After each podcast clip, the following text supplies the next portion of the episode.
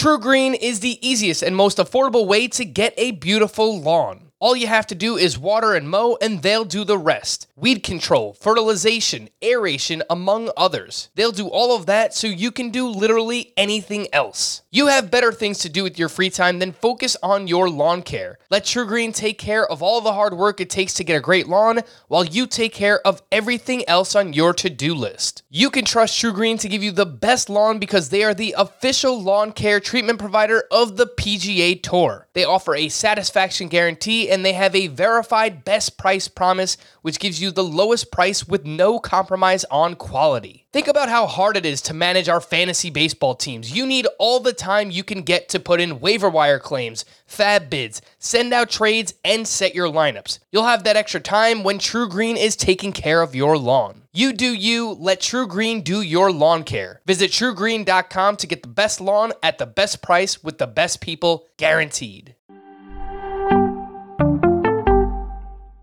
Welcome to the Fantasy Baseball Today podcast from CBS Sports. High drive, center field, hit the wall, grand slam. This is magnificent. Got a fantasy question? Email fantasybaseball at cbsi.com.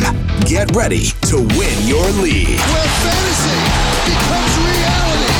Now, here's Frank, Scott, Chris, and Adam. All right, we've officially reached that point in the offseason. It's time to recap our first 2022 mock draft. This should be fun. Welcome into Fantasy Baseball today on Tuesday, November 16th. Frank Stampfl joined by Scott White. And Scott, does this mean that we're doing a mock draft every week until the season starts? Because I feel like that's what we did last year. No, no, that that doesn't start till uh till January, Frank, after Oh, football's right. over. Okay, we've got some time. Nobody really knows what to do with themselves. so we just start doing no, really it's two drafts a week from about late January till uh late March. Oh, So yeah. And we get crazy with it tired too. of me annoying. Like, yeah, I need I need to like need to, I need to bring some intern in just to send out emails for mock drafts and set them up because I spend so much of my time doing that in February and March that might be better spent elsewhere. But no, mock drafts are mock drafts are always a great resource, particularly when they're done by people you know and trust, which may include some of the names in this mock draft. Oh, Hopefully, at least Frank Stampfl and Scott White, but but many others as well. Oh, I was gonna say I'm definitely not one of the people you trust on that list, but eh, nah, it's fine. Uh, it's also especially fun when we're doing it with uh, the 2021 rankings still in the CBS draft room. So obviously, like things haven't updated yet on the site. Uh, it's gonna take some Oh, yeah. time, but it definitely makes for for drafting for next season very very tough. So uh, es- Unless you've already put together rankings. Yeah, Like, I- well- I, crushed these early mock drafts, Frank. Oh, well, we're going to find out a little bit later on. Uh, we're obviously going to break it down in depth in just a bit. But did you have a major takeaway, Scott? Maybe a theme that you noticed in this first mock draft? Uh, major takeaway. Uh, that well, we've we've been talking about it a lot throughout the off season, just particularly in a roto draft, uh, a five by five draft like we we did here. Less emphasis on starting pitching than last year, closer to the traditional emphasis in starting pitching. Um, there were still, let's see, only only one went in the first round, right? Correct. Only one went in the first round. There were still six going in the second round, which maybe isn't quite all the way back to the traditional approach at starting pitching, but clearly, uh, clearly it wasn't as um, people weren't selling out for them like they did last year, and and they shouldn't, based on how the the landscape changed last year with the deadened baseball and then the foreign substance crackdown. It it went from making starting pitcher a a position that stands out for its poles to one that stands out for its equator, if that makes sense. Scott, you're talking to the wrong guy, man. I don't know anything about pop culture, movies that were made before the 90s, uh, geography. That's not a reference to either. so you don't know much of anything. No, I, I know I know like a few things about fantasy baseball and fantasy football, and, and that's basically it. Like uh, I don't I don't this know. This industry goes under, you are entirely unemployable. I've got nothing. is what you're saying. I, I was I was a bartender in like a local Irish pub before I kind of broke into doing this. So I guess that's always a possibility. Um, but yeah, no, I I just look, made you worried, didn't I? yeah, right. Like now I got to really start thinking about like just in case, you know, what's the backup plan here? Um, Scott isn't lying, by the way. I mean, the uh, waiting on starting pitching and the fact that it feels deeper this year than than before. And we talked about that with Nick Pollack, though. You know, he defended. Uh, you know, last the last full season that we had, there was a bunch of pitchers that went outside the top 200 picks that were also very valuable. Uh, but Scott did not take his third starting pitcher in this mock draft until round 13. So that's a nice little tease that we'll uh, we'll get into. I a- didn't. My third was in round 13. I believe that is correct. Let me scroll through. I didn't notice that. Uh, yep. I think I- you took two in the first five rounds, and then you didn't take your third until round thirteen. Around yeah. 13. I, I will say, when we talked about it, when we were doing the starting pitcher recap, uh, I said, uh, I think I'm going to want like seven of my top 55. You know, in past years, I might say four of my top 35. That's kind of the direction I was going. So I still, you know, I still want to be ahead of the curve, but more in the middle portion of the position than at the high end of the position. So I wanted seven of my top 55. I did get seven of my top 55, but five of those seven are toward the end of the top 55. And full disclosure, Scott texted me halfway through this draft. He said, "Dude, I am crushing this." I was like, "All right, well, let me go look at Scott's team."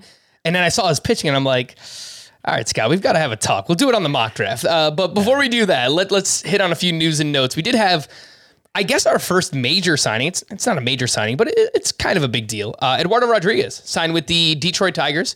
Five years, seventy-seven million. It could go as high as eighty million. Uh, I guess with incentives in there. And this past season wasn't a good year uh, on on the surface for Erod. Four point seven four ERA. 1.39 whip, but the underlying numbers were much, much better for him. 3.43 XFIP, 3.64 SIERA, 3.55 expected ERA. His 20.4% K minus walk rate was tied for 15th among starting pitchers with at least 150 innings pitched. Uh, that was tied with Lance Lynn and Jose Berrios. So that's that's pretty good company to be a part of. Now he gets a better park, much better division to pitch in. I'm not saying he needs to be ranked inside the top 50 starting pitchers, Scott, but I'm kind of excited about this move for Erod. Honestly, I, I don't think it matters much. It can only help. It can only help to the extent that, you know, Fenway Park is traditionally considered a tough place for left-handers. Uh, over his career, Eduardo Rodriguez had pretty even splits home and away, but he wasn't very good at Fenway Park this past year. And, um, you know, Comerica is, just generally considered a, a better place to pitch. Uh, better division, as you mentioned, division that isn't full of hitters parks. Uh, That's good. That's good. But ultimately, Eduardo Eduardo Rodriguez's 2022 uh, will come down to will come down to how much of a fluke his 2021 is. And you pointed it out the the disparity between his ERA and and all his ERA estimators, the XFIP, the XERA, the FIP, the SIERA. They, those definitely say Eduardo Rodriguez was a different pitcher than the ERA suggested he was, and they say he was pretty much the Eduardo Rodriguez we've we've known throughout his career. Who you know is more like a number three guy in fantasy. He doesn't have ace potential, but he'll give you more than a strikeout per inning with a not terrible ERA, not terrible WHIP, eat a lot of innings, win a lot of games potentially. Um, you know, number three guy in fantasy, and and you know th- the Tigers look like they're going to be contenders this past year. They went from being 53 games out of first place, I think it was in 2019, something ridiculous, to uh, nearly a 500 winning percentage last year, and they're going to debut with Spencer Torkelson, Riley Greene probably at some point this year, and, and now they got uh, they got a little more rotation depth. So everything points to Eduardo Rodriguez's 474 ERA being a fluke. If that's the case, I'm not sure it really mattered where he went. He would be a lot better. Yeah, I, I have him outside of my top 60 actually, but I, I think he's a pretty good value there. Oh, come on, Scott. Let's bump this guy up a little bit. You're right about the Tigers, by the way. And we talked about this towards the end of the season. They had 47 wins back in 2019, their last full season. This past season, 77 wins, a 30 game, 30 win improvement uh, with AJ Hinch here as the manager. They have young players coming. And uh, yeah, I think as soon as next year, I mean, they could be in the mix for a wild card in the American League. So uh, much improved team. And to a much lesser extent than Aaron Nola, Eduardo Rodriguez kind of has the Aaron Nola thing going on, where Nola was Yes. Uh, really, really unlucky this past season. Same thing happened with Eduardo Rodriguez, far and away the highest BABIP of his career. So I'm kind of excited about this move for for Erod. I'll, I'll be look I'll be looking to draft him as you know a a latish starting pitcher, maybe someone I I uh, stash on the end of my bench there. Manny Piña. Big news, Scott. Signs with your Oh, Atlanta. Braves. Two years, $8 million. Is not really much to talk about there, but I'll just run through. I'm bringing up Manny P on a fantasy baseball podcast. Yeah, we were talking beforehand. I was like, uh, you know, I wouldn't mind if the Yankees signed him. Let's get Gary Sanchez out of here. I'm just tired of Gary Sanchez. Uh, just run through a few more things here. Chris Taylor declined his qualifying offer, and he's now a free agent. The Mariners will begin the 2022 season with Ty France as their starting first baseman. Austin Hays underwent a procedure earlier in the offseason to repair his core, but is expected to be ready for spring training without any restrictions. Uh, we did have the rookies of the year announced. So in the National League, we had Jonathan India. He won the award. And in the American League, Randy Arozarena. So shout out to those guys. Congratulations to them. Uh, I, I think this could matter, Scott. The Diamondbacks hired Brent Strom as their pitching coach. And previously with the Houston Astros, did great work. I, I don't know if it was all on him, but it seemed like whoever came to the Houston Astros from a previous organization usually got turned around pretty well. I mean, Gerrit Cole, Charlie Morton come to mind. Justin Verlander basically revitalized his career. So uh, the Diamondbacks need all the help they could get. Uh, is this something that Yeah. will matter to you at all? Probably not because it, it's hard to tell. Other than Zac Gallen, obviously, uh, maybe he can help get him back on track. Madison Bumgarner, I'm less confident in that. Um, and and you know, it's was it was it so much the was it so much Brent Strom himself responsible for those turnarounds, or was it really the organizational machine? And he was just a conduit in that machine. I, I kind of feel like that's more likely, which isn't to say Brent Strom isn't a noteworthy pitching coach. He's in his 70s. He was expected to retire um, because the Diamondbacks are his local team. He decided to join up with them for now, at least. Uh, but yeah, there's there's it's really difficult to pinpoint a pitcher saying to, on that team and say, well, maybe Brent Strom can straighten him out. Uh, the Mets are finalizing a deal with Billy Eppler to make him their general manager. So uh, good luck to you, Billy Eppler. Yikes. Uh, Arizona Fall Stars game. Uh, Marlins outfield prospect JJ Bleday, two for three with a home run. He took home the MVP honors. He had a pretty awful 2021, but uh, he is crushing it right now in the Arizona Fall League. All right, let's get into it. Our first offseason mock draft 2022 12 teams 5x5 rotisserie 23 roster spots. Uh, you start two catchers a middle infielder a corner infielder five outfielders and nine pitchers. Whatever combination of starting pitchers and relief pitchers as you want. It's the classic 5x5 categories that we're used to talking about. And i will preface this scott with our 2022 rankings. I mentioned they're not in the cbs draft room yet. Uh, also i did this draft on my phone while eating birthday cake with my family last week so So was- when I was texting you, I was interrupting family time. Is that what you're saying? Oh, I mean, it, it, like it was a complete mess, Scott. Because I'm on my phone, I'm trying to draft, I'm trying to like talk to people, I'm trying not to be rude. I told them, I'm like, this is my own fault because I double booked. But I was actually excited to do the mock who- draft. you're the one who pushed to do it this night. I know. Like, how did I forget it was my own birthday? Don't I, don't, I don't know either. Uh, so yeah, basically, I, I don't like my team very much, but but we'll talk about it. Uh, the people who participated in this draft, the first overall pick, our buddy Chris Clegg from Fantrax, who we had on recently, then Mike Gianella, uh, Jake Weiner, R.J. White, our our boss, uh, Raymond Atherton, Chris Mitchell, Tim McLeod. I had the eighth overall pick, uh, Jesse Roche from ba- Baseball Prospectus. He was ninth overall. Scott, you had the 10th pick. Uh, we had Eric Cross from Fantrax at 11, and then Nick Mamikos at 12th overall.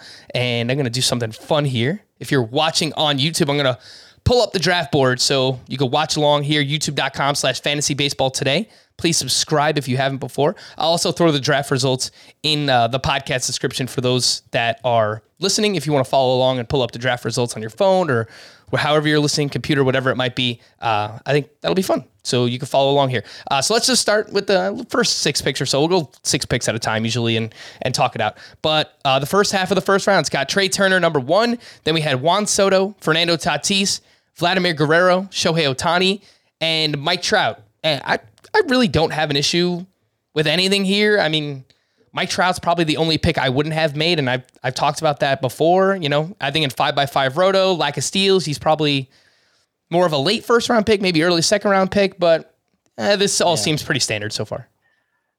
Well, I guess. I mean it it it is appearing to be the case that the consensus number one overall pick, at least in roto leagues, is Trea Turner.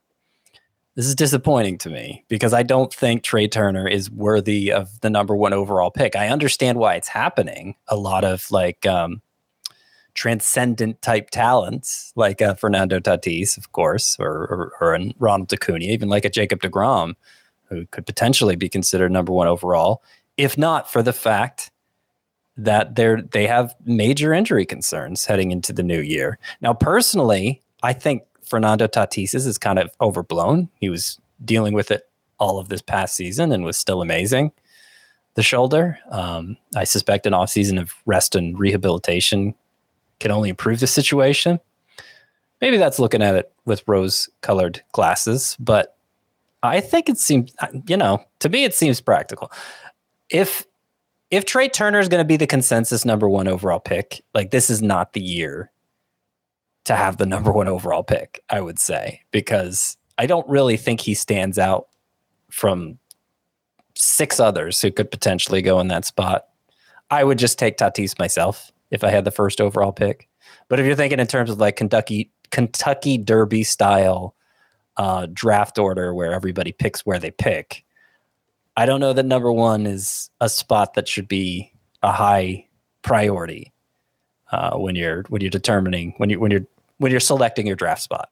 I agree with that wholeheartedly too. KDS, by the way, Kentucky Derby style. It's uh, something used often on the NFBC. I think a few other places use it as well.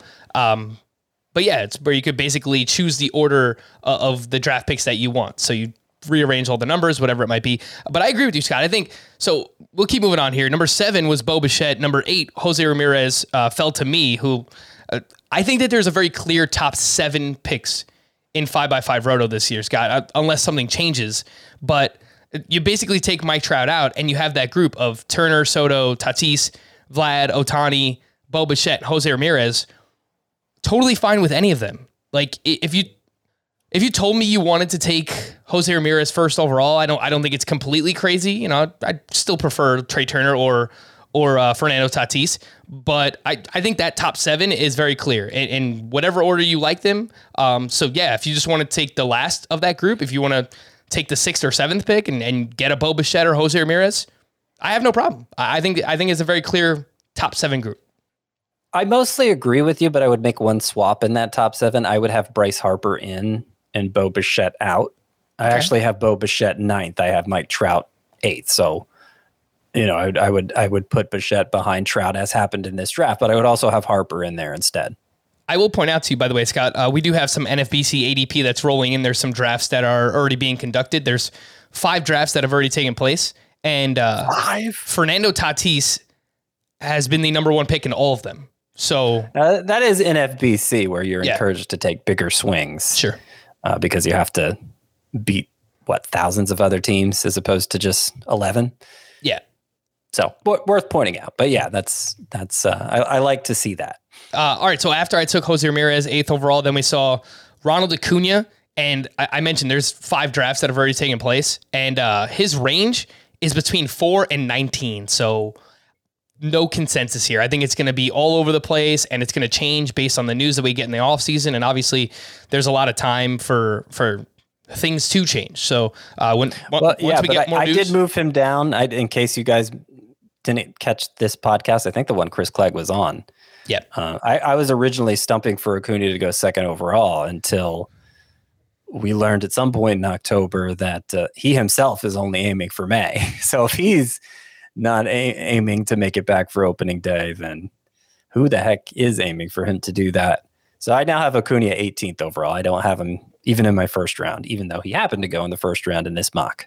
All right, let's finish out the first round. Uh, we had Bryce Harper go 10th overall to you, Scott, and then we had Kyle Tucker, which I'm actually totally fine with. If if you wanted to extend that top seven to nine and include Bryce Harper and Kyle Tucker in there, I have absolutely no issue with that. And we finally see our first starting pitcher off the board with Gerrit Cole at pick 12 overall. And based on last so year, you're taking you're taking Tucker ahead of Trout. Yes, in Roto, yeah. Okay. I, I, I still look. I think Tucker's an awesome player. He's probably going to chip in 12 to 15 steals, and uh, even with that Astros offense, he's going to give you um, awesome counting stats, runs, RBI, good batting average. And I, I'm I'm just kind of worried about the uh, the injuries the past couple of years for Trout. So maybe it's overblown. You know, if I'm sure you know you probably still like Trout as a mid first round pick. I wouldn't. You know, I, I don't think I could really beat up on anybody for wanting to do that. It's just, I think it's personal preference. Uh, Gerrit Cole, by the way, I mentioned 12th overall. Last year, there were three starting pitchers drafted in the first round, according to Fantasy Pros ADP. So far in this first draft, uh, only one. But you took Bryce Harper at 10, Scott, and yeah, he's he's fine. Yeah, I was happy to get him. Uh, like I said, he is in, in my top seven. Uh, he he will contribute some steals. I think he's one of the better bets for like a big home run total as opposed to just a pretty good home run total uh, among this group.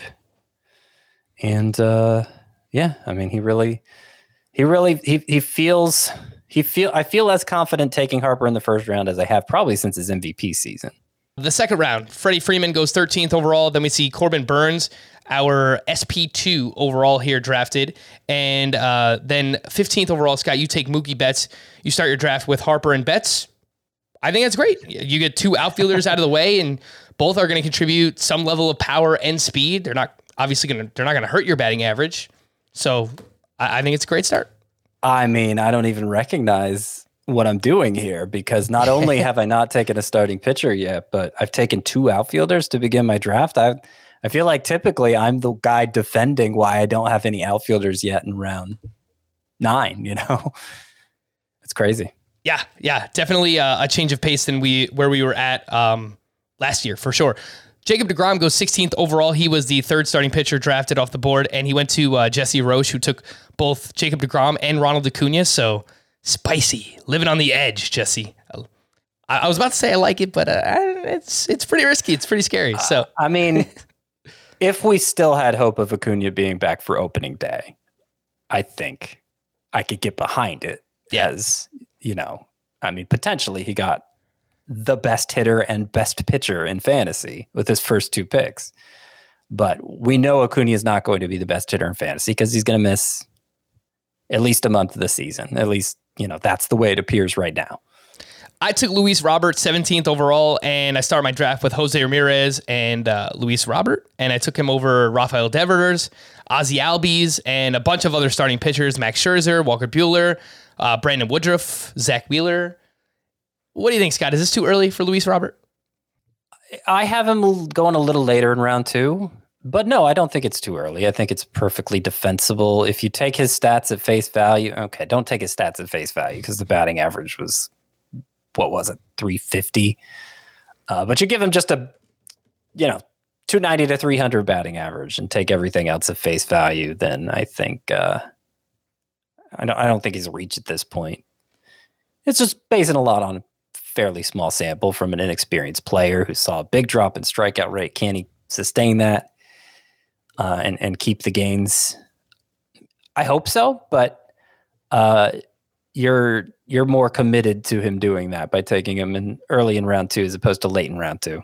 After Luis Robert, we see Rafael Devers go, Ozzie Albies, and then we get this run of starting pitchers: Max Scherzer, Walker Buehler, uh, Yordan Alvarez is mixed in there, and then Brandon Woodruff and Zack Wheeler. So four of the last five picks of round two, starting pitchers, and yeah, I think once we, you get up to that Luis Robert level, I, I think I wouldn't mind all, those pitchers going in the mid to late second round. I think I think it's a perfectly fine place for all of them to go. Uh, was there anything there that stood out to you? I feel like it makes sense for all those pitchers to go in that range. I agree. In fact, the first two rounds are comprised of the players I expect to go in the first two rounds. I think the only exception is Ozzie Albies went in round two instead of Shane Bieber. I would I would I would take Bieber in round two and, and bump Ozzie Albies to round three. And Albies went in the middle of round two. So, you know, I, I guess that's that that's that's the one exception to the first 24 players taken in this mock versus the first 24 I would take. Obviously, the order of the names is different, but just in terms of who the players are, pretty much on point. All right, let's move on to the third round. We see Manny Machado and Starling Marte start off this round. So that means Chris Clegg started his team, Trea Turner, Zack Wheeler, Manny Machado, Machado, which I like that quite a bit. You knock out third base too. You don't have to worry about that position because it's, you know, one of the most scarce this season. Uh, and then I believe it was Mike Gianella who had the second overall pick. Yeah. So Mike Gianella starts his team with Juan Soto, Brandon Woodruff, Starling Marte. And I kind of like it. I mean, I, I, think if you are in that back back end of of round two, or you know, you have an early first round pick, if you could start with two hitters and one pitcher, just get that that anchor to your staff, and then maybe you load up in the middle rounds. Uh, I like this start quite a bit, Scott. I feel like the early third round hitters are, are really, really good, specifically in five by five roto. Uh, do you agree? I, yeah, I think it's fine. Um, if Juan Soto continues down his power trend, that he's shown so far. Like he he's he's among the first round rounders, doesn't quite measure up in the home run category to this point. Which isn't to say he's not a power hitter. You just got big home run hitters going in the first round by and large, and he's not quite one of them. Uh, so if he doesn't improve in that regard, and then you invest your third pick in Starling Marte, who's you know might not even give you 20 home runs, then you're you're, you're you're having to make up ground in the home run category, I would say. And you know, I'm that's not me really faulting the Juan Soto pick at second overall. I think that's perfectly fine. Obviously, he does a lot of other things well. Um, but Starling Marte in round three, you know, I rank him at about this point. I don't want to have to be the guy who gets that who really sells out for stolen bases with an early pick and, and at the expense of other categories because it's you know power does so much more for hitter's overall output than than steals does. Yeah, because every time you hit a home run, you obviously get a hit, which goes towards your batting average. You get a run, you get an RBI, and obviously you get uh, the home run. So I get what you're saying, but I do think that if you're gonna sacrifice power in your first three or four picks, uh, you have to get someone who either excels in batting average or steals or both. And yeah. Uh, Juan Soto, I, I, think we could all say confidently he's going to hit over 300 as long as he's healthy. Yeah. Starling Marte and could hit 280 plus with, you know, 30, 35 steals. So if you are definitely going to benefit the batting average as well. Yeah. yeah. So if you're going to sacrifice power, you know, you just have to make sure that you're covering batting average or speed yeah. and or speed. And, and that's exactly what those players do. Um, Number 27 in this draft was Shane Bieber. He was the eighth starting pitcher off the board. Then we see Cedric Mullins, 28th overall. That's right. Uh, if you were wondering where he might get drafted this year, it seems like he's going to be a third round pick. Uh, Marcus Semien goes one pick later. And then Francisco Lindor, Scott, 30th overall. His early NFBC ADP, again, only five drafts done, so it's a small sample size, but uh, his ADP there is 49.2.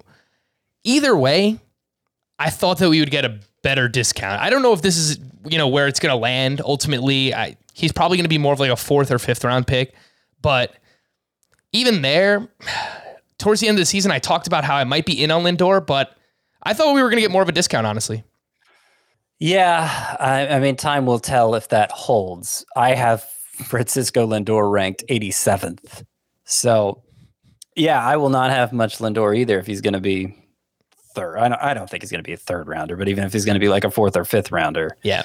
Um, for this draft specifically, I think him going in the middle of round three, uh, you know, was a testament to what you were pointing out that the draft room rankings still show what they were heading into 2021. Mm-hmm.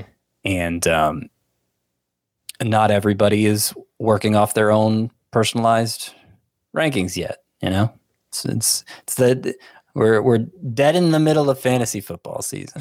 yeah, so uh, some some wacky things are going to happen, right? And again, like we're not doing this to call out people's draft picks. Like we no. realize, you know, it's it's going to be the first couple of mock drafts we do. They're going to be weird, and and even some of the picks I made myself were were very weird. So uh, that again, just to preface everything there. Uh, Marcus Semien, I actually got it wrong earlier when I said there was only that the the 24 players were the 20 the top 24 were the 24 I would take in the first two rounds. Um, with that one exception, there's actually another exception. I would not take Yordan Alvarez in round two. I would take Marcus Semien instead. Yeah, I, I think that makes sense. If you wanted to, if you swap them in this draft, I- I think that probably uh, looks a little bit better from a five by five roto perspective. Matt Olson goes 31st overall. Pete Alonso went in round six. I talked about this uh, in our first base recap. If we're getting a three round discount on Pete Alonso versus Matt Olson, I'll take that every day of the week. Uh, and then Sandy Alcantara, 32nd overall, maybe a little bit earlier early, but uh, I took him here. He was the SP nine off the board, and so I start my team. Scott Jose Ramirez, Luis Robert, my first starting pitcher here with Alcantara. It's probably a little bit unproven, um, but I was going to ask you: Do you would you like that start more, or if I took Max Scherzer in round two and say I took a hitter like Xander Bogaerts here, right? So Ramirez, Robert, Sandy versus Ramirez, Scherzer, Bogaerts. Which three would you like better? Hmm. I, I don't have a strong preference. I, I I think maybe Scherzer in round two, and then Bogaerts in round three, especially since you already have a healthy number of steals in round one with Jose Ramirez. Darn it. But I, I mean, the way you did it with Robert in round two and uh, Alcantara in round three, that's that's the higher upside play. So, know, I, I don't have a huge preference for either, to be honest. Uh, Wander Franco goes 33rd overall. In case you were wondering where he might uh, wind up in ADP, uh, NFBC ADP to this point 45.8. So maybe you know late third, fourth round pick. That's where we might settle in for Wander Franco. Uh, Scott, you take Austin Riley 34th overall. You start with three hitters in your draft: Bryce Harper. Mookie Betts, Austin Riley. Let's just round out round three, and then you could talk about it. Julio Urias goes 35th overall. He's the 10th starting pitcher off the board, uh, and then Trevor Story 36th overall. Scotty, no pitchers, three rounds. I know. I know.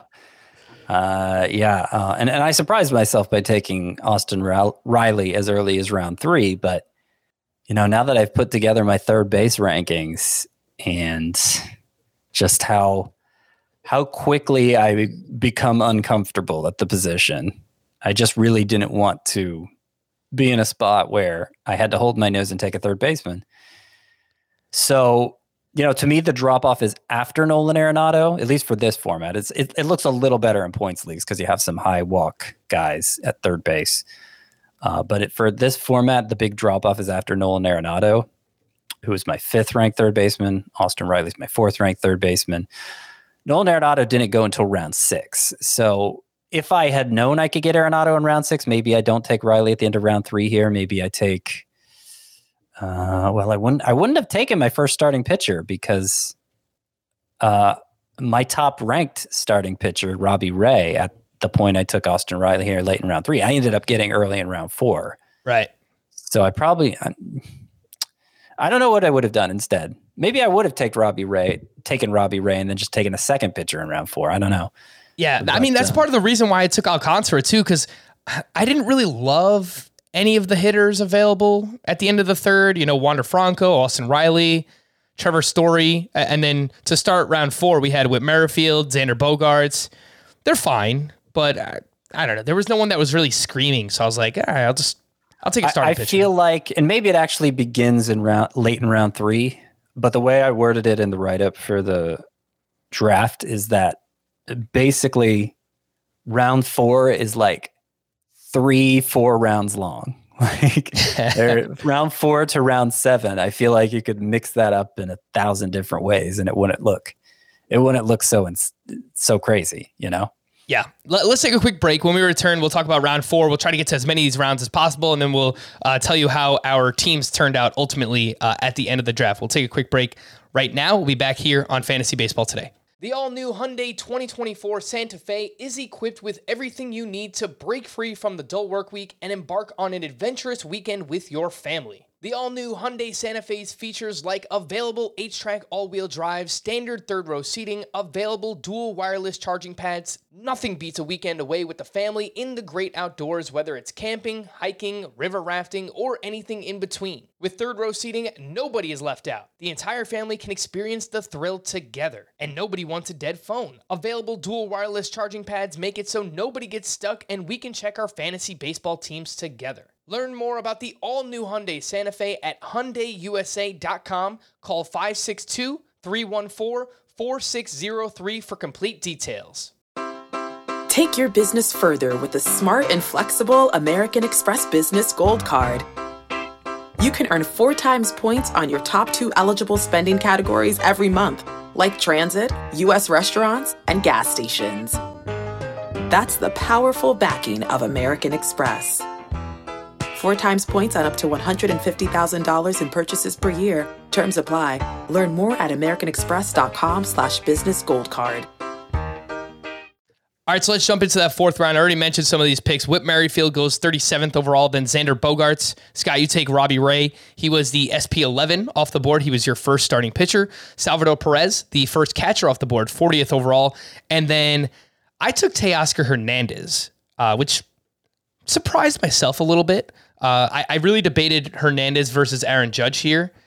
Uh, and, you know, I, I think it's kind of like a coin flip. You know, you want some a few more home runs uh, I think you go with Judge, a few more steals, you go with Teoscar. Uh, but at this point, I'm like you. I only have one pitcher through my first four picks, uh, and I have Jose Ramirez, Luis Robert, Sandy Alcantara, and Teoscar Hernandez. So a little bit of power and speed from everybody. Mm-hmm. Yeah, looks pretty good to me. All right, let's keep moving on here. Freddie Peralta, the 12th starting pitcher off the board at pick 42. Aaron Nola, SP13, no discount. Uh, you thought you were going to get a discount on Aaron Nola. It's not happening. People still like Aaron Nola quite a bit. Then we see Lucas Giolito as the 14th starting pitcher off the board at pick 44. A lot of pitchers here. Lance Lynn, Chris Sale, and then we get Alex Bregman at pick 47 and Aaron Judge at pick 48. I thought I thought the Judge pick was really strong to get him uh, at the end of round four. Alex Bregman seems a little bit too early, Scott. Well, yeah, I have Arenado ranked higher, and Arenado doesn't go until round six, as I mentioned. So seeing Bregman in round four, uh, I, I, don't even think I would could get behind that in a points league. And I've I've long been a, a Bregman backer, so I'm I'm surprised there could be anyone on earth who likes Bregman more than I do. But maybe Mike Gianella does. Yeah, yeah. I just don't see him. I just don't see him. I can't imagine him ever hitting 40 home runs again like he did in 2019. And while I wouldn't take 30 homer season off the table, I would say that shouldn't be the expectation either. That he's probably more like a 25 homer guy with excellent plate discipline and probably a pretty good batting average, but um, you know, more more of a a points league specialist going forward. All right, let's move on to the fifth round here. And there's a lot of interesting starting pitchers that go in this late fourth, early fifth round. You know, if you start off with two hitters and then you wanted to double tap starting pitcher, I, I don't think that's a bad strategy here. Or three hitters and then and then take two pitchers in a row. But uh, starting the fifth round, we had Jack Flaherty and then Kevin Gausman. Uh, we see Corey Seager and Tim Anderson go back to back 51st and 52nd. Both of those seem like great values. Christian Yelich, we'll come back to that in a second. Uh, he went 53rd overall. And then Luis Castillo uh, as the 19th starting pitcher off the board. Again, like I think these are all fine values in, in this in this part of the draft. Um, Scott Christian Yelich, his early NFBC ADP is 96. He goes 53rd overall. I wouldn't be surprised if he kind of winds up somewhere in the middle. You know, maybe he 75, 80, somewhere like that. But fifth round seems a little early for him. Yeah, it does. Again, I can't help but wonder if that would have happened if if the rankings in the draft room were updated because you know you see later in this round Byron Buxton go. Oh yeah, um, Eloy Jimenez doesn't go until the next round. George Springer doesn't go until the next round. Like, I just don't really see a justification for taking Christian Yelich over any of those outfielders. Mm-hmm. Even if you're an optimist, I mean, yeah, that's that's giving up. That's giving up. Um, talent that I think uh, the consensus is much higher on. I, I have Yelich as only the, the 100th player in my rankings heading into next season. And even if you're optimistic about Christian Yelich, just knowing, playing the value game, just knowing that you can get him two rounds later, definitely at least one round later. But I mean, you could probably get him two, maybe even three rounds later. Uh, and just knowing that, you know, be aggressive on where you know that he's actually going to be drafted, which I guess we don't know as of now. Uh, but let's move on to the 55th pick in this draft. Will Smith, the second catcher off the board. I know uh, Tim McLeod loves him. It seems like he drafts Will Smith uh, every single year that we do these mock drafts. Uh, 56th overall, I take Byron Buxton. But again, I was drafting on my phone. I didn't realize I was on the clock. And so you click on a player's name, the same button to add them to your queue once you're on the clock is to draft the player. So I wasn't I wasn't going to draft Buxton yet. I was trying to add him to my queue. Uh, I was actually going to select Charlie Morton, but it's fine. Like I, I, I think this is an okay range for for Byron Buxton, and I get my third outfielder already. Another one, power, speed. His early ADP is seventy point eight over at the NFBC, and if that's the case, I think that I'm going to have a lot of Byron Buxton this year. Liam Hendriks, the first closer off the board, fifty seventh overall. Scott, you cheater! You took Charlie Morton from me. Uh, you get him as the uh, the If you twentieth. told me when it would happen, I would have backed it out and let you take Morton. Nah, it was fine. You told, you It- told me after I took Morton. it took me a couple of like seconds to realize what happened, and then a, a couple of picks already happened. So I was like, all right, whatever, it's fine. I'll. I, I was it's sweating draft. that pick too because Morton, you know, I, I only had Robbie Ray at this point, and Robbie Ray isn't the, you know, the the most confident, not somebody you can pick with a ton of confidence anyway, right? Just given his history, Mhm. I think it was fine where I took him, but you know, that's kind of a shaky number one. Obviously, I feel like Charlie Morton was the last pitcher of his tier, the last pitcher who I felt at least pretty confident could deliver true ace numbers. Yeah, And uh, so. I was I was sweating that pick. I was I you know I was fearing what my number two would look like if I didn't take Morton there. It sounds like you were thinking the same thing. yeah, uh, basically. so through five rounds, you have Bryce Harper, you have Mookie Betts, Austin Riley, Robbie Ray, Charlie Morton. Which yeah, looks pretty good to me. Uh, what happened if I did take Charlie Morton, Scott? Who would you have taken? This was a few days ago, so let me try and put myself back in that mindset. I don't think I would have taken a pitcher. I think I would have taken George Springer. Okay, Or wait, no, you know, I probably would I probably would have taken who I took with my next pick because he went I took I opted for Jose Altuve in round early in round six over George Springer. So um, I probably would just would have taken Altuve earlier. yep, that and makes maybe sense. taken maybe taken Altuve at the end of round five and then Springer at the beginning of round six. Ooh, I would have really liked to see what your pitching turned out to be uh, if you actually did that. Josh Hader, by the way, goes 59th overall. He was the second closer off the board, which makes sense. Uh, and then Randy Arozarena to round out the fifth round, which seems very fair in uh, in Roto, a, a 2020 candidate uh, again here in uh, 2022. Let's move on to the sixth round of the draft and roll along here for those watching us on YouTube. And uh, starting this round, we had Max Fried. He was the SP 21 off the board. Eloy Jimenez, I thought that was really good value. Scott, you take Jose Altuve, 63rd overall. So you have four hitters and two starting pitchers with your first six picks. Uh, Pete Alonso, 64th overall. I absolutely love this pick. And then I did the same thing in round six. I made the same mistake. I, I tried to add Ketel Marte to my queue, and I just I wasn't paying attention. Um, but I actually don't mind this pick. You know, second base, outfield eligibility, provide some batting average. Uh, but yeah, I took Ketel Marte. So through six picks, I have one starting pitcher, just Sandy Alcantara, which is probably not enough. I, I don't know that I would recommend doing that. Um, and then Jose Abreu goes 66th overall. Uh, what do you think, Scott? Ketel Marte, is this does this range make sense? Two picks after Jose Altuve?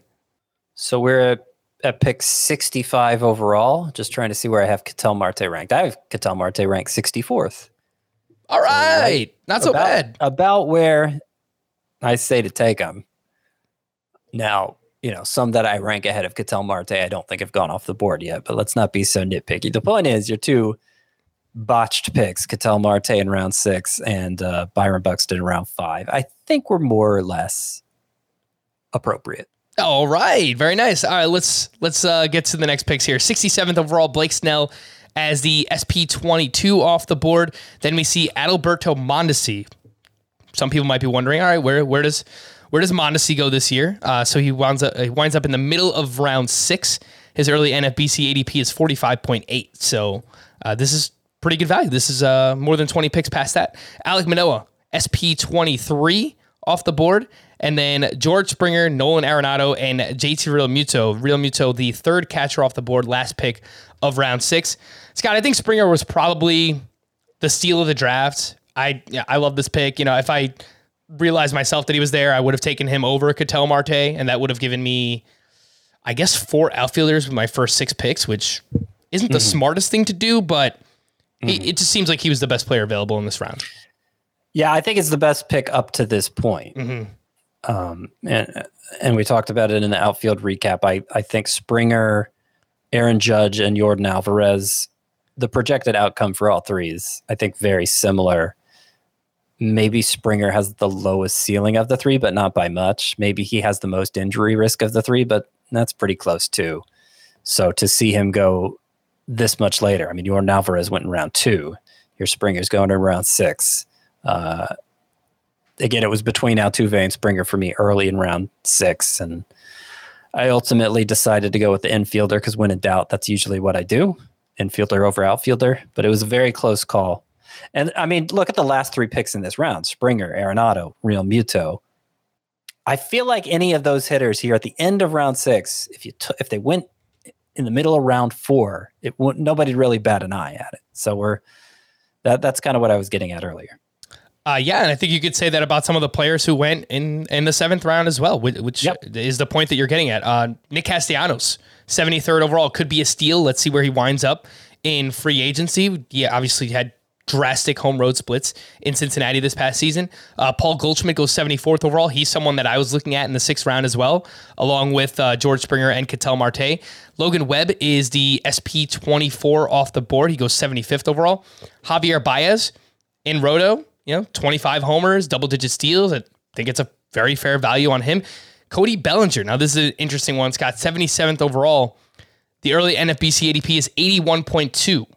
Is this enough of a discount for you to maybe jump back in on Bellinger? Let's say he kind of winds up as a seventh round pick here in 12 team leagues. I like it more than the Yelich pick. I think the same guy picked both. I think yeah. you're right. Yelich in round five versus Bellinger in round seven. First of all, I prefer Bellinger outright between the two. Uh-huh. Uh, th- this is what eighty the eighty seventh pick or no the seventy seventh 77. Yep. So it's it's still like a round early for me. I have him ninety fourth Bellinger, but it's not egregious. All right. Then we see uh, Brandon Lowe goes 70. Brandon Lowe goes 78th overall. Uh, Jose Berrios as the SP25 off the board. And then I take Frankie Montas uh, at 80th overall. He's my SP2 with Sandy Alcantara. Definitely not comfortable with that. Uh, sounds like Frankie Montas could be pitching somewhere else next season too because the Oakland A's are are looking to fire sale, uh, trade everyone away. So uh, we'll see. We'll see where Frankie Montas winds up next year. Uh, Tyler O'Neill, 81st overall. Scott, I thought this was a great value on him. You wind up with uh, Max Muncy, that gives you five hitters and two pitchers through the, your first seven picks. Joe Musgrove at SP 27 off the board, and then Dylan Cease at SP 28, the last pick of the seventh round. And I do think this is closer to where he's going to be drafted, Scott. I think there's going to be a lot of helium on Dylan Cease this year. Uh, and uh, you have him at SP 39 in your rankings, the early ranks, and he goes SP 28 here. So, you know, there's a little bit of a disparity there. Yeah, there is. Uh, yeah, it just it kind of depends on how much you prioritize him among that group. Let's see who hasn't gone yet. Verlander doesn't go till round eleven, but and I have Verlander ahead of Cease. I think pretty clearly, unless there's some kind of setback between now and then. Darvish hasn't gone yet. I would definitely take Darvish over Cease. But after that, it's kind of a a cluster of eight to ten pitchers that I think you could move Cease to the top of. I have him near the bottom. But if you're, you know, if you're going to see the glass half full, you're going to predict another big step forward for him next year, then I think it's not too much of a stretch to put him here. I, I think you did great taking Montas here late in round seven as your number two. I actually prefer him to Max Fried, who went early in round six. So to get him almost two full rounds later, I think I think that makes up for some of your misses at the position earlier, and I think he's perfectly fine number two. Of course, I'd prefer him as my number three, but you know, you can't have everything. So I, I like the strikeout potential with the splitter, him emphasizing the splitter more than ever down the stretch last year, and we just saw his swinging strike rate, his strikeout totals. We just saw everything blow up for Frankie Montas, and um, I think it's a good pick. All right. I'm not well, less sure about my Max Muncy pick. See, this felt like the end of a tier at first base specifically. I already had second base covered with Altuve, uh, but Max Muncy here in round seven. I didn't want to get. I didn't want to have to, you know, settle for a not so great first baseman. So I took Muncy here, in round seven. What in my I'm not sure we're going to get to it, so I'll go ahead and bring it up now. What in my mind was the steal of the draft was Joey Votto in round 13. Mm. I don't think there's a six round difference between Muncy and Votto. I understand you don't you may not want to draft Votto's numbers at their face value because he's what 37 and he appeared to be on decline before that. I think he made some changes that justify the the big increase in power. I mean, that's what he talked about doing before the season. So I I, I trust his process with that. But you know, just given the age, can you really expect him to to do that again? Um, to hit to to approach his career high in home runs? I think it's fair to wonder, but you know, when you get that kind of production in round 13, that's that's crazy to me. I, Yeah. I feel like there should only be like a two round difference between him and Muncy, not a six round difference. Yeah, I I think most people probably just prefer Joey Votto as their corner infielder. It might just be like an optics thing where I don't know. You don't want to look at your team and see Joey Votto, I guess, starting at first base, but he was awesome. It's just a matter of how much he trusted, right? So, um, yeah, look, if he's going to go that late, and, then and like if if if you draft Joey Votto as a corner infielder, then who does that put as a starting first baseman? Yeah, yeah. Jo- Josh Bell. You know, there's Right, there's right, only right. there's only uh, so many quality first basemen, so many top, so many first basemen that are worth putting in the top twelve. Well, maybe Rhys Hoskins could be one of them. I got him in round 12 as my starting first baseman, and um, I like Rhys Hoskins quite a bit. I, I mentioned that on our, our first base podcast. Let's run through the eighth round here and, and try to get to get through a few more, uh, and then we'll take take a look at our teams. Uh, Austin Meadows goes 85th overall. Kris Bryant then goes. Scott, you take Carlos Correa. You now have six hitters and two pitchers through eight rounds which is again is very different than than, uh, than we're used to. Uh, Carlos Rodon, SP twenty nine goes eighty eighth overall. I take Yu Darvish. Uh, it just doesn't feel great. I, I guess it's okay value. Uh, I, I was drafting using your rankings, Scott. So I mean, full transparency, but um, I just don't have my own rankings yet. So he was the 30th starting pitcher off the board. He's my SP three. It's fine. I just I don't love it. Uh, the very next pick, this actually broke my heart when I saw this. Jazz Chisholm went one pick after I took Yu Darvish, and uh, I just love some Jazz Chisholm, man.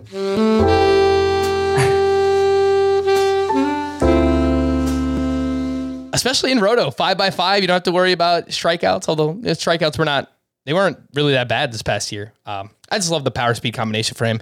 And the rest of the eighth round, we saw Trent Grisham go, then Anthony Rendon, JD Martinez, Trevor Rogers, Jesse Winker, and Pablo Lopez. Um, any picks that stand out to you in this round, Scott? Uh, what do you think about Jazz Chisholm? Is, is this a fair range to get him in, in Roto, the eighth round? To be honest, I don't love it. Ah, I don't love it. I, I wouldn't call call it the biggest reach of this round. I, I prefer Jazz Chisholm to Austin Meadows and Trent Grisham, who also went in this round, and I think have bigger questions about whether or not they deserve to be considered high end players. I mean, Jazz Chisholm at least at least is on the right trajectory, unlike Meadows and Grisham. But he's not there yet. I mean, comparing him to JD Martinez or Jesse Winker, um, even even the pitchers who went here, Darvish, and you know, I'll, I'll put Pablo Lopez in there. I just feel like they are, uh, they they have proven to be difference makers already. While Jazz Chisholm, you know, he's injured a lot. He kind of faded in the second half. You do like the power speed combo, dual eligibility. All of that's nice, but I just don't think I just don't think he compares to most of the players going in this round yet in terms of um how confident you can be in that he'll be that he'll live up to the price tag. let's take a look at your team overall. You can run through the offense, tell us maybe what you like, what you don't like, uh, and then do the same thing for your pitchers. Okay. Do you want me to name the names or just Sure. Or I mean, I have it pulled up here on, on YouTube. I could name them if you want. No, that's fine. Um, so I ended up with my catcher, my catching tandem of Dalton Varsho and Joey Bart. Varsho was my 11th round pick. I got Bart very late. My infield is Max Muncy, Jose Altuve, Austin Riley, Carlos Correa. My middle infield spot is Jorge Polanco. So that's, you know, pretty high end middle infielder, obviously. Corner infielder, Luke Voit. I got him very late.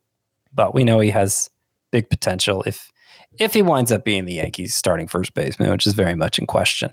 My outfield is Bryce Harper, Mookie Betts, Kyle Schwarber, Robbie Grossman, and Jo Adell.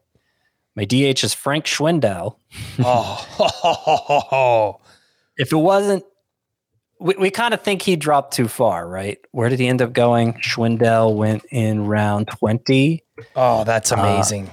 I love it. Yeah, if, if he wasn't available there, I would have taken Yuli Gurriel. Yuli Gurriel, I think, was the best player who wasn't drafted in the 23 rounds. Won a batting title, obviously a deep lineup, Yeah. but not a ton of power for his position, so you kind of understand that. All right, the pitching staff. This is what everybody wants to hear about. Robbie Ray, Charlie Morton. Those were the early picks. My third pitcher taken in round 13 was Ranger Suarez. and then Adam Wainwright is my number four. Ooh. Uh, Zack Greinke five, Aaron Civale six, Patrick Sandoval seven. Um, and then I also happened to take Mike Soroka late. My only closer is Emmanuel Clase, who I took in round twelve. I actually like him more than Raisel Iglesias. I Well- actually have him ranked ahead of Iglesias, but It's I okay to end up with a lot of Class A if that's the if that's the case. if that's the place, right? No, no. Um, it's okay. to be, it's okay to be wrong, Scott. I mean, Rice Iglesias is awesome. Yeah. yeah. So I, I mean, look, I I need Robbie Ray and Charlie Morton to come through, right? There's a lot of risk in my next five pitchers: Ranger Suarez, Adam Wainwright, Zack Greinke, Aaron Civale, and Patrick Sandoval. A lot of risk, a lot of upside, and that's kind of why I want to I want to go heavy on that middle tier at pitching, at pitcher, and just hope that two or three of the five work out. I don't even need a 50% success rate. If two work out and my two early guys work out, I got a really solid four starting pitchers there that I think t- could take me far. Uh, and if more happen to work out, great. Hopefully, I have a surplus. I would like a better number three than I ended up with. I would have loved to take Verlander where you took him, Frank, in round nine, right? Yep. As my number three. But I feel I feel pretty good about how this turned out. All right. Yeah. I mean, I, that's exactly what I was going to say about this pitching staff is I think if you had just a little bit better SP three and four, and then you, you kind of took some shots with, with these guys later on, like to get Civale in the 17th round, I, I actually think that's a really good value. Uh, Patrick Sandoval, we saw a pretty good amount of upside this past season. Is, is that something he can carry over returning from injury in 2022? And it remains a question mark, but that's why you get him as late as you do. So uh, I like some of those guys that you got later on. It just, I think you got to get a better, at least SP3, you know, maybe SP4 as well. Um, you know, Ranger Suarez, you probably want as like your SP5 or later, in my opinion. But, uh, Oh, I Yeah. love Ranger Suarez though. oh yeah, I know, I know you're all over. and, Ranger and look, if Adam Wainwright just keeps doing what he did in both 2021 and 2020, I'll point out. yeah, I mean, he's a top 10 pitcher last year, regardless of format. And I don't rank him as that. I rank him as like 45 or whatever. But still, I think at the point I took him, you, that that there's no risk at that point. You know, I feel like I feel like I'm going to have a lot of Adam Wainwright just because nobody else wants Adam Wainwright, and that's going to make him uh, a no risk sort of proposition. All right, I'll run you through my uh, my crappy team here. My catcher tandem is Mitch Garver and Travis d'Arnaud. Yuck. Uh, Rhys Hoskins is my first baseman. I'm, I'm actually all right with that. Uh, Cattell Marte, Jose Ramirez, Bobby Witt is my uh, my starting shortstop, which we don't know if he's going to be on the opening day roster or not. But I got him in the 11th. 11th round, and so that would make him pick 128. His early NFBC ADP is 77.6. So that's very high. Uh, I don't think that I want to take him that high, but uh, yeah, if I'm getting him outside the top 100 in a in a roto league, then yeah, I think I think he has a pretty awesome upside. But between Verlander and Witt, I feel like you got the two players with the most potential to see their value skyrocket in spring training. Yeah, I think those are the two. By the way, for what it's worth, Kelenic went in round 10. Sure. Witt in round 11. So at least in this draft, Kelenic went first. I, I so I had the Welsh like ringing in my head. Once I saw Kelenic go off the board, I'm like, all right, I'm taking Bobby Witt with my next pick. Uh, Brandon Crawford is my middle infielder. I don't really know what to expect from him, but I got him super late. Uh, Josh Donaldson's my corner infielder. Blah, whatever. Uh, my outfielders are Luis Robert. I got Teoscar Hernandez. I got Byron Buxton, and then I got Eddie Rosario pretty late. I think I'm okay with him as like my fourth outfielder. You know, if he can stay healthy this year, um, he's he's been awesome every other year that he's been healthy. Uh, I got Ramon Laureano as my fifth outfielder. He's gonna miss the first 27 games because of a suspension next season. So uh, so keep that in mind. It's there, he was like the only name that I recognized later in the draft. So I took Ramon Laureano. Uh, I got Nelson Cruz as my utility bat, and I got him in like the 13th round. Yep, Nelson Cruz, Um, always always there for you. Yeah, Now don't- I do think after he was traded from the Twins to the Rays, he showed maybe some signs of decline. I mean, the production wasn't that good with the Rays. no, it wasn't. underlying numbers were still pretty similar to what we he, he did previously. Other, I think he struck out more, but you know, in terms of hitting the ball hard and everything, um, you know, maybe maybe uh, maybe the decline is overstated, but I, I am a little more leery of Nelson Cruz than I have been the past few years. I, I agree with all that. I, I think he was probably a I don't know, seventh or eighth round pick last year. So you're getting a you know five or six round discount on Oh, him. definitely great where you took him. Yeah, he's he's turning 42 years old. Like anything can happen, but um, Yeah. we still got we have to see if he's even coming back to play baseball. We don't even know. Uh, the pitchers that I wind up with were uh, Sandy Alcantara. I got Frankie Montas as my SP two. I got Yu Darvish. I got Justin Verlander, so that's my top four, and then I get Logan Gilbert as my SP five, and uh, Eduardo Rodriguez. He was one of my last picks as as my SP six, and then uh, I got Raisel Iglesias, Camilo Doval, and uh, Dylan Floro as my relief pitchers. We don't know for sure that Duval is going to be the closer for the Giants, but I th- I think so. I, he looked awesome down the stretch, Yeah. and he was filling that role uh, for a team that was you know competing for a World Series. So Right into the postseason, yeah. Yeah. Oh, even with McGee healthy again. Uh, so what do you think, Scott, of my team overall? It's it's kind of a weird team. Um, I think I should have passed on taking both Darvish and Verlander where I did. I think just taking one of them would have been fine, and then maybe getting another solid hitter. Uh, you know, maybe at like shortstop or uh, catcher. I don't know. I mean, I, I definitely like your pitching better than my pitching. Yeah, There, there are certainly ways it could go wrong. You know, maybe Darvish is just toast at this point. It's possible, but I doubt it. Um, I don't know. I, I think it looks pretty good, Frank. I don't think it's a bad team. I, I like my hitting more than your hitting. Understandably, I've vest, invested a lot in it, but I like your pitching more than my pitching. Um, maybe you're a little light on power, and that's like that's that's the that's what I don't want to be light on in my Yeah. Hitting core is power. I, want to get, I want to out homer everybody. That's that's my new that's my new goal with hitting in five by five leagues. I suppose it should have always been the goal, but I feel like uh, this year taught me that um, you could never have too much power. All right, Slugger Scott going for the home runs here in 2022. We are going to wrap there. For Scott, I am Frank. Thank you all for listening and watching Fantasy Baseball today. We'll be back again on Thursday with Greg Jewett here to recap the relief pitcher position uh, and take a look ahead to Scott's 2022 ranks. We'll do it here on Thursday. Bye bye.